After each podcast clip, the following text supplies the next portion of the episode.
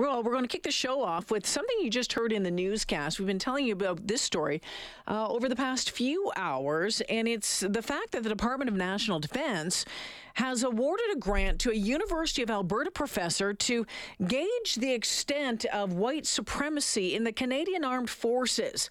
Now, political scientist Andy Knight will assess how entrenched radicalization, anti Semitism, xenophobia, and anti black sentiments are in Canada's military and come up with suggested policy to respond. Professor Knight joins us this afternoon. Welcome to the show, Professor. Thank you very much for having me, Jillian. How did this how did this come to be? How did it how did this how did this start that um, this contract was awarded to you? Give me the background on it. Well, you, you probably remember the convoy protests uh, that happened in Ottawa um, that gridlocked the entire city for, for almost a month and a half or so. Um, I was in uh, at Yale University in New Haven at the time, mm. and um, on the Fulbright Fellowship. Uh, it's Fulbright uh, Distinguished Professor in International Area Studies. Um, and when I was there, I, I was involved with some uh, consultations with the Department of National Defense uh, about the nature of uh, extremism, um, the nature of extremism, which appears to be infiltrating militaries across the world, particularly in the Western countries. Um, the United States is not an exception to this, and Canada is also not an exception. Um, so we got into talking about this, and, and then uh, they, they said, um, I, I, probably have uh, probably the right person to do a deep dive into into this problem within the Canadian military that they were seeing themselves. Um, a number of white supremacists had found themselves in the Canadian military, um, uh, and and there were some studies and reports that were done uh, which clearly indicated that the, the numbers were increasing. Um, and I wanted to do a, a, deep dive into this, and, and I did a, a, proposal for them, which resulted in getting this grant. Um, so now this, the task is now to try to understand the extent of which uh, there is this um, this is a concerning problem within the military. And, and I think that's the, uh, you know, when you talk about the extent of it, um, that is is really key here because I think there's about 95,000, 97,000 members in the Canadian Armed Forces. And I think some of the latest numbers uh, that I read, uh, there was what, 143 complaints in 2020 um, about right. Uh, extremism. I mean, that, when you take a look at it, that's a tiny, tiny, tiny, uh, you know, number number compared to the overall um, number of members in the, in the Canadian Armed Forces. And I'm, I'm wondering if, um, you know, I think it's important that we find out um, just how mm-hmm. far it is. But I, I also wonder if there's concern about painting everybody with the same brush. Well, yes, I am, and I'm very careful about this. As a researcher, uh, you don't want to go into a research project like this um, with any preconceived ideas, and therefore I'm going into this with an open mind uh, to see what we, we can find.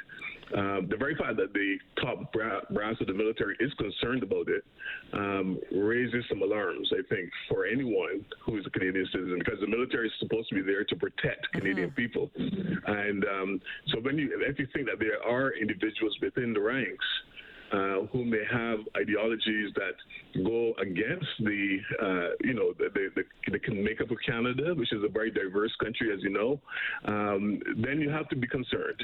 And uh, so the question is how, to what extent um, is this a problem? How deep is the problem? How wide is the problem? So I think that the study will try to bring that out.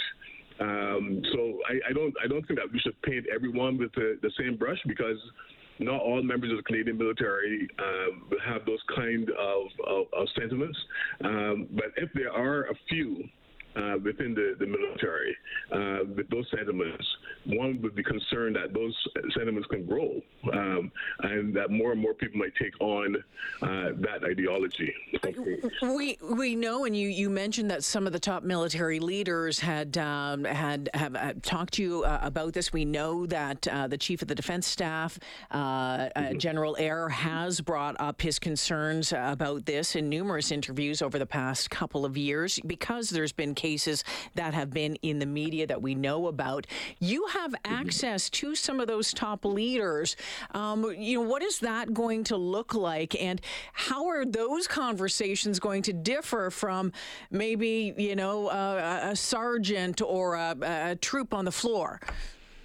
Yes, I you know I think there may be a difference in terms of how the top brass sees uh, the situation compared to the rank and file, um, and of course you know the, the, military is a very top down kind of hierarchical institution, um, but uh, but the fact that there are central people in the, in the, command structure who are interested in finding out more about this is, is I think very important uh, for the research. Um, I'm getting some some uh, uh letters and notes today in the last 48 hours actually uh, from individuals who were either active, who are either active members of the military now in, in the lower ranks um, or uh, ex-military. Mm. And they're saying that the problem may be bigger than we think. So that, again, that raises an issue. You know, should we we have to look at this and see the extent to which this is really a, a concerning problem for, for for the Canadian government, the Canadian state, and Canadian people. Professor Knight, I, you know, you uh, you did that presentation to DND officials last fall, um, you know, drawing attention to it, and and uh, as a result, now you're going to be doing this uh, this investigation, this report into it. I know that you said that you wanted to go into. You obviously go into it as a researcher with an open mind, but mm-hmm. you know, in, in in the work that you've done already, uh, even though it's mm-hmm. preliminary. Is there anything that stands out um, to you about why possibly um, the military could attract people with these with these views and ideologies? Well, you know, not a lot of research has been done in Canada on this topic, but uh, there is research done um, in the United States, in Germany, and other countries, um, which indicate that maybe there is a problem with the culture of the military. That is a certain culture that the military uh, has created over the, over time, historically over time. Um, you, you, hear about the, the, warrior culture, for example. Mm. The white male warrior culture is very, very central to uh, the image that the, the military gives out. Um, but I, I, think this is, to me, the very first start. We have to look at the, the literature, the, the, primary sources, the secondary sources uh, that have dealt with this in the past, and see the extent to which Canada lives up to that kind of reputation.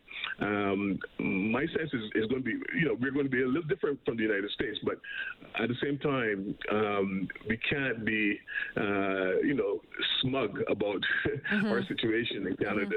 Mm-hmm. Uh, there's lots of times where we sort of sweep lot of things under the carpet rather than deal with it up front. And I think now is the time to start to deal with this up front because this is becoming a wider spread problem across society, not just within the military establishment.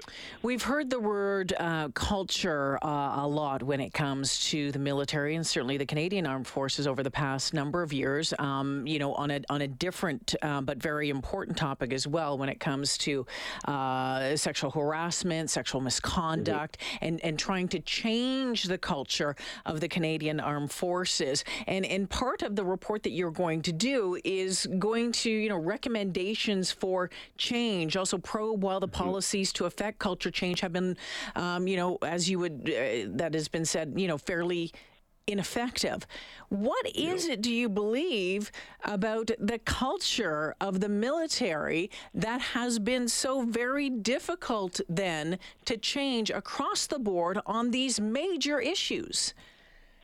Well, you know, I, have been watching with interest uh, the situation uh, with gender.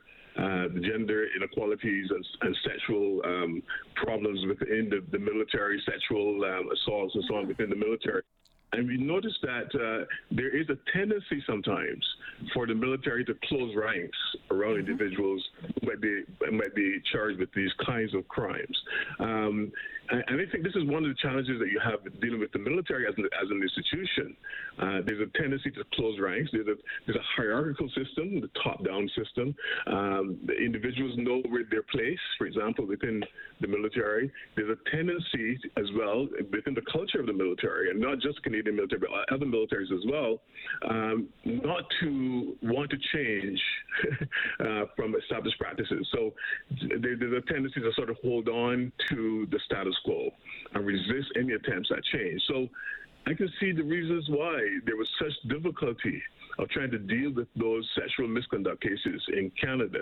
And I think this is linked to the, the issue of systemic and institutional racism as well that continues to pervade within institutions like the military, but also like the police force, um, and in some cases even institutions like universities. You know, there's there's a kind of a, uh, sometimes unhidden, a hidden sort of um, uh, way in which uh, these things are are, are, are, are not really exposed to people until mm. until something clears up and um, and then you hear about it.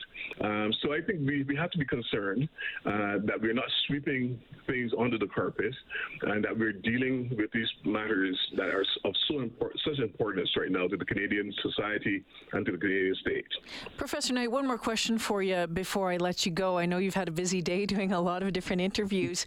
Um, how optimistic are you? Um, and I know this is you know this is the very beginning. You have a year to finish um, your work here. How optimistic are you, though, given the fact that you know you gave your presentation to DND officials last fall? They uh, encouraged you to submit the proposal. It's been approved. Here you go. The work has started. Um, how optimistic are you that at the end of the day, these recommendations that you eventually hope to put forward something might be done about them because we have seen certainly, you know, over when you take a look at the sexual misconduct uh, inquiries and investigations over the past number of years, it looks like they have, well, just starting now after 15, 20 years, starting to be acted on. What's your thoughts on that? Because I'm not sure that we can wait that long. Yeah, you're right, and I think you know cultures are difficult to change in any in any circumstance. Um, military culture is even more resistant to change, uh, and that's one of the reasons why we've had those long periods of waiting between the time that charges are laid and, and the time and, and, getting some redress for these charges. So I, I suspect that um, even with the recommendations I make, um, it will take some time before they can be enacted. Um, but but I think what we need to do, we can't say just because we know that there's resistance to change that we'll do nothing about it. Um, so I, I, believe that if we get the, the help of senior administrators within the military, DND, Department of National Defense, and senior military officials within the Canadian Armed Forces, if we can get their support um, on, on, enacting these changes, I think we might see some movement yeah. in the right direction. And, and I believe that we do have um, some of the right leaders in uh, in yeah. the right positions, and I do believe that our younger generations uh, in the middle, you know, the, the people coming up and through now are are more open to change, right? I think time, you know, obviously times are changing, things are changing, yep. and uh, you know, change is hard, change is difficult, and I, I, I think it doesn't matter where you work. Um, oftentimes there's resistance to change, so it'll be fascinating to see the uh, the outcome of your report, uh, Professor Knight. I look yes, forward to talking to you again in about a year's time. Thank you for this. Thank you, Jillian. I'm, I'm, happy that you had me on today. Thank you very much. And take care. Uh, Professor Andy Knight, who is um, going to be doing this report. The Department of National Defense has awarded this grant to a U of A professor to gauge the extent of white supremacy in the Canadian Armed Forces. And I think, and I'm just, I'm just going to say this, the fact that the DND has gone outside of itself to take a look, to have someone take a look inside and evaluate the issue is a good move.